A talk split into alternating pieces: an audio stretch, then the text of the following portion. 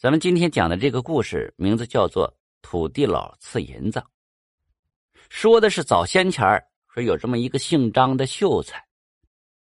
为了讲瞎话方便，我们就叫他张生。这张生啊，也考了几回试，但是都没中举，属于呢四体不勤、五谷不分那伙的，是啥营生都不会，家里穷的是叮当响啊。这一年秋天前老娘又病了。起不来炕了，都。这张生实在是走投无路了，就想祈求神仙帮忙。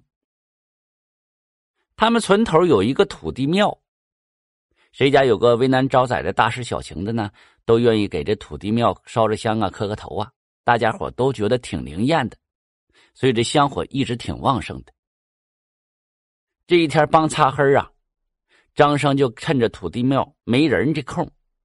就悄悄的到土地庙神像前跪下来就祷告了。嘿，听说土地爷您老是最灵验了，有求必应。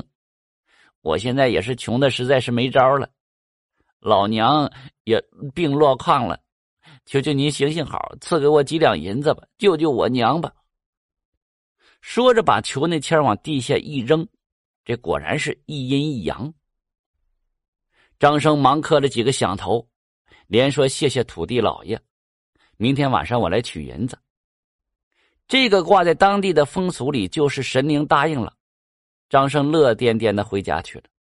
没成想啊，墙外有耳，这神像后面还猫着一个人呢，是他们屯子里的财主王二麻子。这个王二麻子有白赏地，骡马成群，但是他为富不仁，啥坏事都干。老百姓说他呀。呃，是坐水缸里放屁，那咕咚到底儿了都。老天爷也长眼睛，这王二麻子不是咕嘟坏吗？不是挺大的家业吗？我叫你没人手，所以这王二麻子四十多了还没有儿子，大家伙背后都骂他绝户棒子。没儿子成了这王二麻子的心病了。这天，王二麻子到土地庙就祷告了。刚祷告完，就看见张生奔庙上来了。王二麻子知道张生是念书念傻的穷书生，就寻思着他一般是不来这小庙的，就藏到神像的后面，想听这张生祷告啥事儿。王二麻子听张生在土地庙里的祷告，差点没乐出声来，寻思话这真是脑袋进水的傻子呀！神仙咋能赐给你银子呢？眼珠子一转，坏道就来了。明天晚上没人前呢，这张生肯定会再来庙里的，要求土地佬兑现赏赐银子的承诺。我想个招给他调理他一下子。第二天早晨，他从这下午里找出一个大锡锭子，来到屯子里的铁匠铺，让铁匠把这锡疙瘩融化成了白银的模样。铁匠师傅问：“画这个干啥用啊？”这王二麻子一顿胡诌八扯，就糊弄过去了。那他费劲巴力的做这假银子干啥呢？闹了归齐呀，是放到庙里调理这张生的，让他猫咬猪吹吧，空欢喜。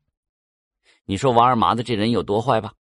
假银子做好了之后，王二麻子就把这假银子放到自家的柜盖上，转身出去办事去了。他家老娘们下屋了，进屋了，瞅着桌上用纸包着两个东西，打开一看，是光灿灿的银子。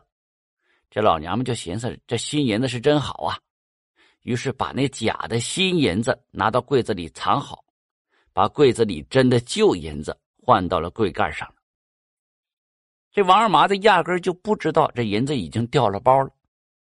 帮掌灯前啊，就悄悄的拿着银锭进了土地庙了，偷偷就埋到了香炉里，然后躲到土地庙神像后面看笑话。不大一会儿，这张生啊，真来到土地庙了。进庙就磕头，然后往那香炉里插香，咋插也硬邦邦的插不进去。张生就用手一摸，哎呀妈呀，香炉灰里真有两大锭银子。他乐的是连磕头带作揖的，哭着说：“土地爷保佑，老娘有救了。”然后把这银子摸出来装好，又在神像跟前磕了几个头，才转身回家了。王二麻子在后面看的是真真亮亮的，乐的是前仰后合的。他也不想想，张生花这假银子买药，不但救不了他老娘的命，整不好啊还得蹲风眼儿。你说这得多作损呢？第二天呢，这王二麻子暗地里就标着这张生，看到张生去请郎中给他老娘扎过病了，又拿这郎中开的药方去抓药，又是买米又是买肉，这银子花的一点都没犯毛病。这王二麻心里就化了魂了，回到家里就和他家老娘们就捣鼓：“哎，这张生花假银子咋不犯事呢？”他老娘们一听就问了：“说这咋回事？”王二麻子就把这一五一十的把咋听见张生去土地庙祷告银子，自个咋做的假银子调理张生事就学了一遍。这老娘们一听就问了：“那你昨天是不是放到柜盖上了？”王二麻点头说是。老娘们听完拍手打掌啊！哎呀妈，你咋这么损呢？和人家无冤无仇，你坏人家干啥呀？说完了，就从柜里拿出这假银子。说呀，我看这银子挺新鲜锃亮的，我就把柜里的旧银子拿出来换了。这王二麻子一听，气了无了嚎风的，骂这老娘们手欠，一顿暴打呀。这老娘们越寻思是越憋气，上吊了。这王二麻子这一辈子啊，净咕咚人了，哪吃过这个哑巴亏呀？就找这张生理论要银子。开始前把张生听得愣不愣眼的。一是王二麻子为人啥坏事都干，认为他说的不是真的；再说就是想给银子也花不少了。王二麻子看着张生不给，就一纸状就告到了衙门。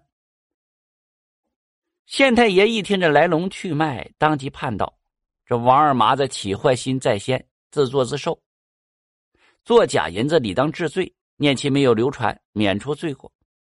张生孝心可嘉，银子理当归张生所有。王二麻子媳妇因他而死，间接有罪，判打王二麻子二十大板，回家发丧。大家伙一听都说呀：“这土地老是真灵啊！通过这种方式来赐给银子，这就是害人害己，善有善报，恶有恶报。”